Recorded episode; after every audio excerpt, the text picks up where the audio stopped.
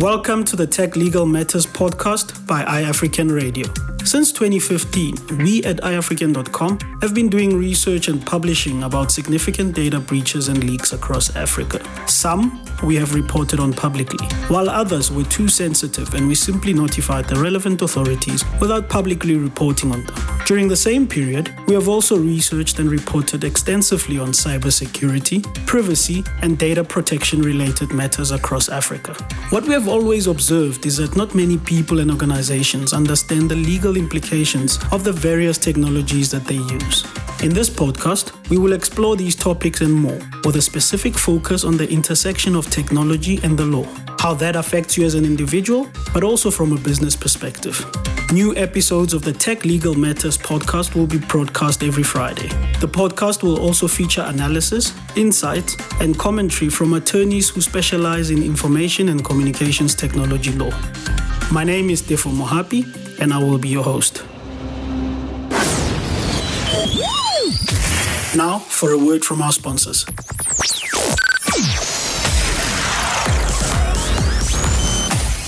Hello, my name is Lucien Pierce, an attorney in South Africa. What I have noticed over the years is that technology continues to challenge the legal system. What I mean is that sometimes laws battle to keep up with the speed at which technology is changing and the various new technologies that are launched. At Pukubye Pierce Masithela Attorneys, our team of lawyers all have a passion for information and communications technology law and are well versed in the latest technologies and the laws applicable to them in South Africa. With 15 years of experience as a law firm in South Africa, we specialize in information and communications technology, marketing and advertising, and infrastructure related to these sectors. PPM Attorneys has a long list of satisfied clients and an unblemished record. So visit us at ppmattorneys.co.za and talk to us about all your legal matters related to technology. On the Tech Legal Matters podcast today, I've got Lucien Pierce, who's an attorney at a South African law firm called uh, PPM Attorneys. They specialize in information and communications technology law. And today I just wanted to chat to him about the laws that, or the regulations rather, that have been implemented in South Africa around the COVID 19 lockdown. Lucien, how are you? I'm good, Tefo, and how are you? Uh, doing well considering the lockdown and being confined indoors. Yeah, not an easy situation, but uh, I think, uh, yeah, it's something that's necessary. Yeah, I mean, we've seen obviously there's the issue of the of the COVID nineteen virus and its health related uh, consequences, but along with that has come what's known as a lockdown in South Africa. But it didn't just happen out of thin air. There's some sort of regulations or laws that have been put in place around that. How, how did we get a lockdown from a legal perspective? Just briefly. Well, uh, the the COVID nineteen pandemic, if I can call it that, that's what everybody's calling it. Um, under South African law, there are various situations where a, a state or a government can take steps that in normal circumstances would be regarded as almost an infringement on your basic um, rights. You know, the right to freedom of uh, expression, privacy, freedom of movement, um, similar similar rights. But in these instances where something which is classified as a national disaster, something which threatens human life, uh, arises, then the state is permitted under our constitution to take steps to, to limit those rights.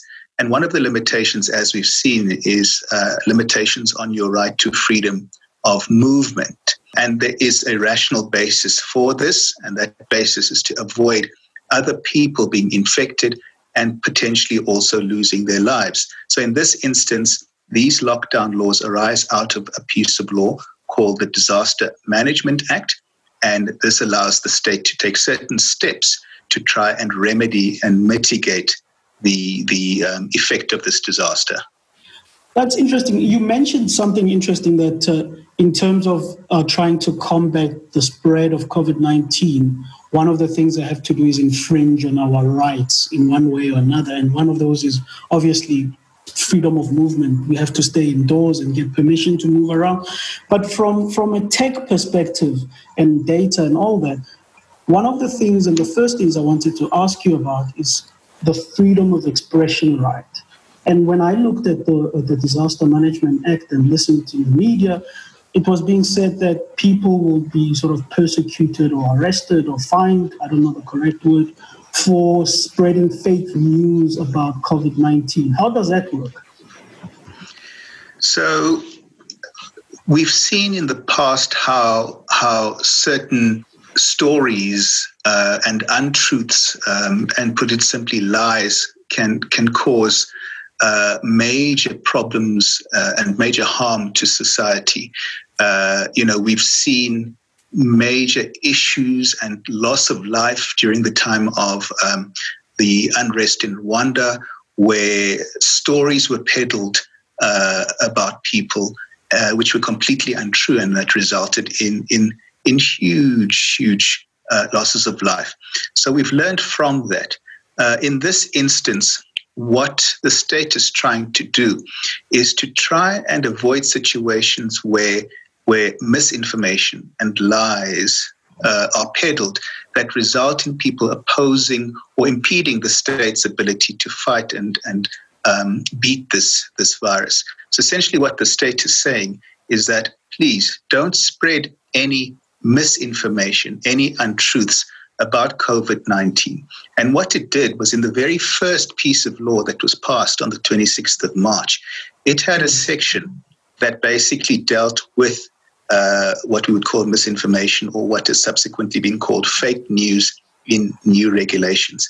And that sets out what the consequences will be if you perhaps spread misinformation about COVID 19, or, for example, you lie about somebody's infection status, uh, or perhaps you, you, you criticize without any basis uh, any steps that the government has taken to address COVID 19. Interesting. So, I mean, coming from a layperson's perspective, this sounds it's a bit tricky. And from the media and from a layperson's perspective, firstly, the one about misinformation. How would that, I mean, be determined that somebody is intentionally? Because I, I can imagine intention would need to be proved. No.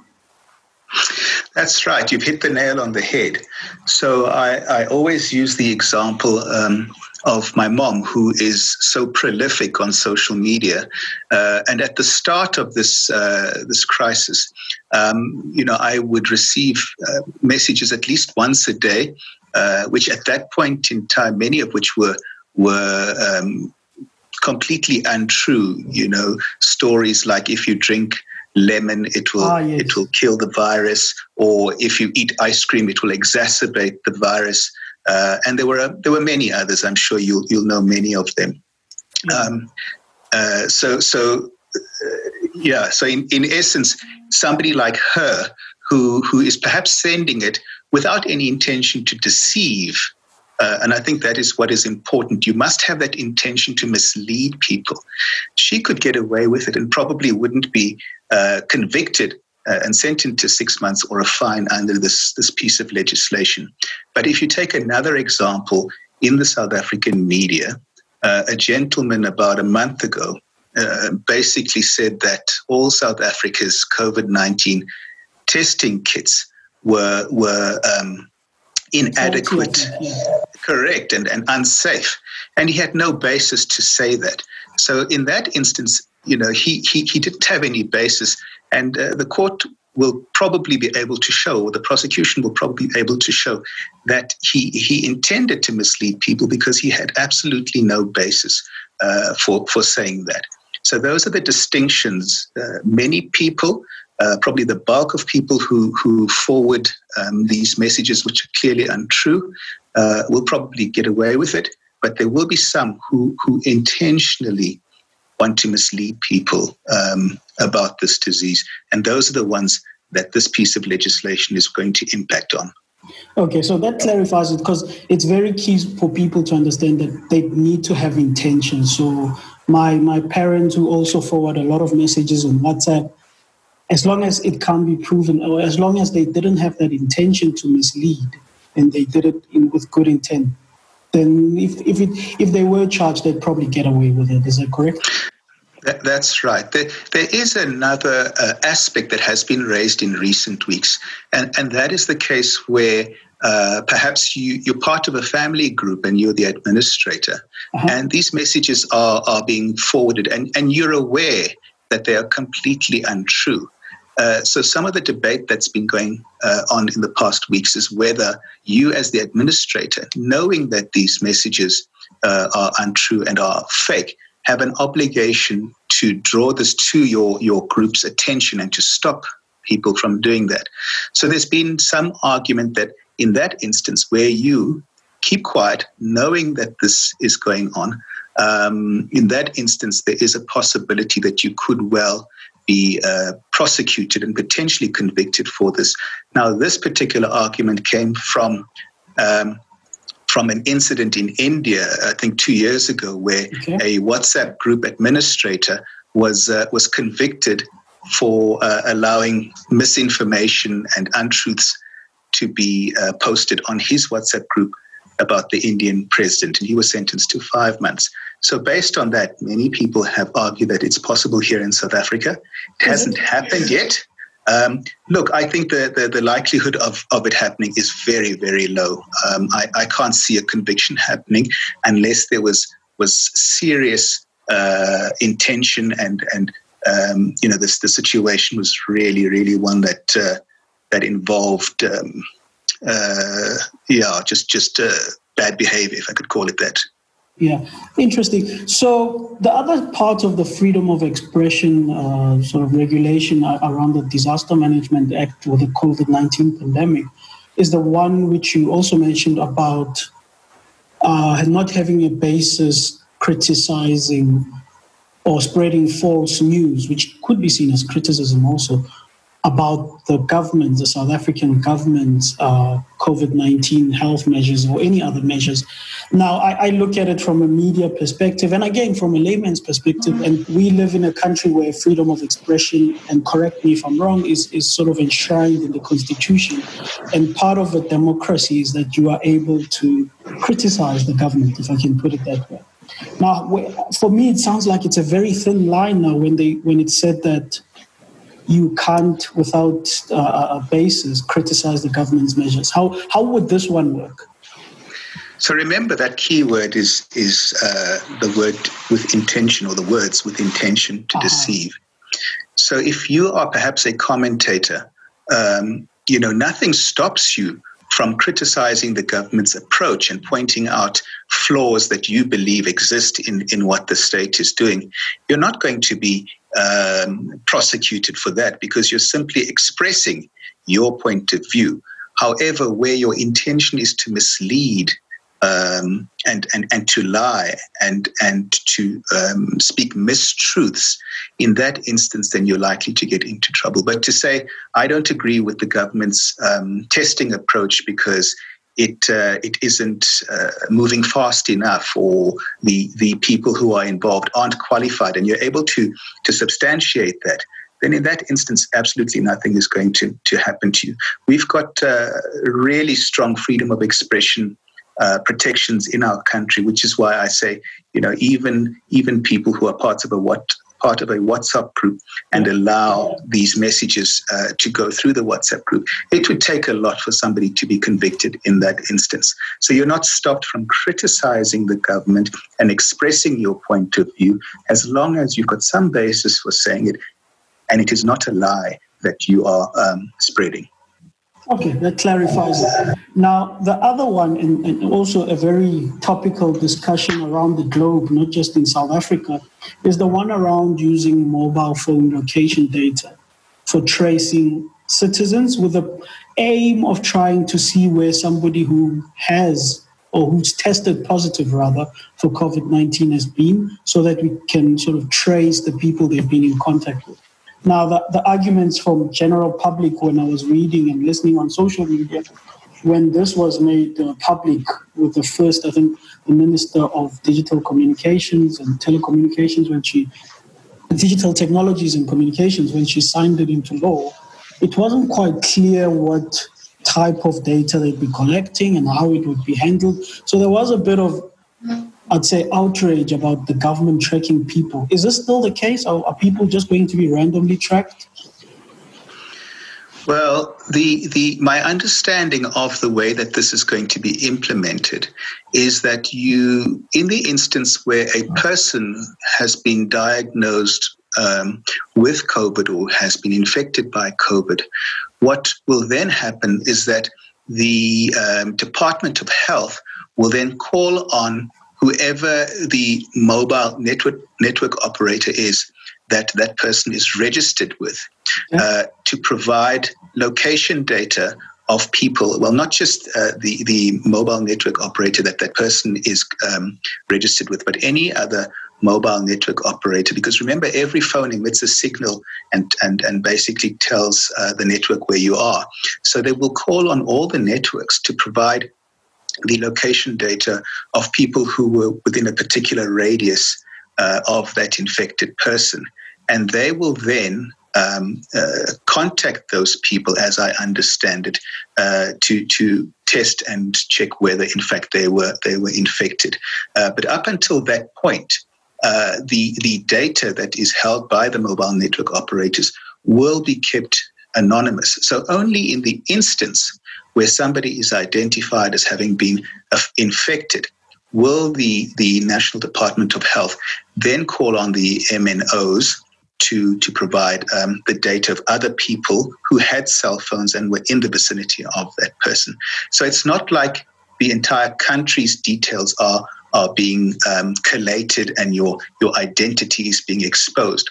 All the information remains anonymous up until the point that um, the National Department of Health is able to uh, identify those who it can justifiably say might have uh, been infected um, by that person.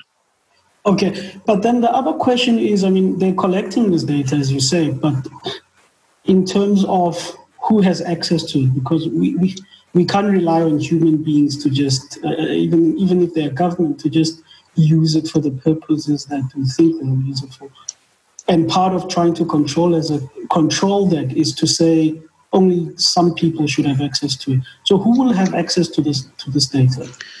Um, so, so from my understanding, the the mobile network operators will hold on to this information, um, and it will not simply be handled over en masse. It's only when a particular person has been identified that the data of those people in the vicinity of the infected person will be handed over. Once it's handed over, the Department of Health is undertaken to keep it on a very secure database that's being administered uh, by by uh, uh third parties. If I'm not mistaken, it involves the CSIR, which is a, a sort of a quasi-state institution, Center yeah. for Scientific Research. Uh, they will keep the, the data on a very secure database um, that that only they and certain authorized parties will be entitled uh, to to access. So it won't be anybody who who can simply go and and uh, see what is on this database. And again, remember, it it will be a very limited number of people who are actually added to the database. You know, perhaps this person who is infected, excuse me, um, might have had 10 other people around them, and only those 10 would be added. And of course, once those people are tested uh, and it's found that they um, are, are, are, are, negative, uh, then their details will be removed from that database. Further, what will happen is that all the details on that database will be anonymized after uh, the, the regulation. So essentially, what the, the um, operators of the database will do is they will re- remove all information that is that allows anyone to identify you. So instead of having Lucien Pierce and my cell phone number, I will be allocated some other random detail that is unconnected to me in any way. You know, I might be regarded as subject 459 with no other other connecting details. So if anyone ever does somehow get hold of that database, they will never be able to identify me. But what's important is that there this anonymization has to be something that is permanent. Aha, okay, that explains it. Is there anything else you want to add, sort of around these regulations from a, from a technology point of view? I mean, what should people be careful of, or what should people look out for, or what should they do to stay on the good side of the law? Well, I think for me, you know, I'm I'm one of these who who really guards my privacy um, as much as possible. The one assurance that we've been given is that this database, uh, after the regulations have been um, uh, withdrawn, this database will only be kept for a certain amount of time and then either, like I said, completely anonymized or it will be destroyed. So, so whoever's details end up on there at some point will be will be removed. Um, you know, from from just a general point of view, I don't know if there's too much that we can do to prevent ourselves from being monitored uh, as mm. far as the tracing is concerned. Um, and as far as the misinformation is concerned, you know, there are logical things you can do to check whether a story is fake or not. You know, a little bit of research uh, um, on, on online uh, will tell you whether a story is true or not. And just little hints also in the stories or, or these uh, pieces of information that you get uh, should also tell you, you know, that that uh, you need to treat them with caution. Um, so, so we have to be careful about forwarding uh, fake news and articles that just come to us. Think twice before sending these on to, to your relatives. Thank you very much, Lucien. And I just want to make a note for our listeners that as much as we're talking about tech legal matters, the podcast doesn't constitute legal advice. Should you require any legal advice, uh, you should contact your attorney or alternatively get in touch with PPM attorneys. Are you on Twitter, Lucia? Yes, we certainly are. Uh, our Twitter handle is at PPM Attorneys. Um, and yeah, you'll, you you just need to search for PPM Attorneys and you'll find us. We're very busy on Twitter. Thank you very much. Thank you, Tefo. Take care. Bye. Remember to tell your friends family, and colleagues that the show is available to listen for free on Apple Podcasts, Google Podcasts, Spotify, Deezer, or any other app that you use to listen to podcasts. Also, make sure to head over to www.iafrikan.com forward slash radio. That is www.iafr.com ikan.com forward slash radio and subscribe to get notified on new episodes of the Tech Legal Matters podcast and any other iAfrikan radio shows. Stay safe on the web.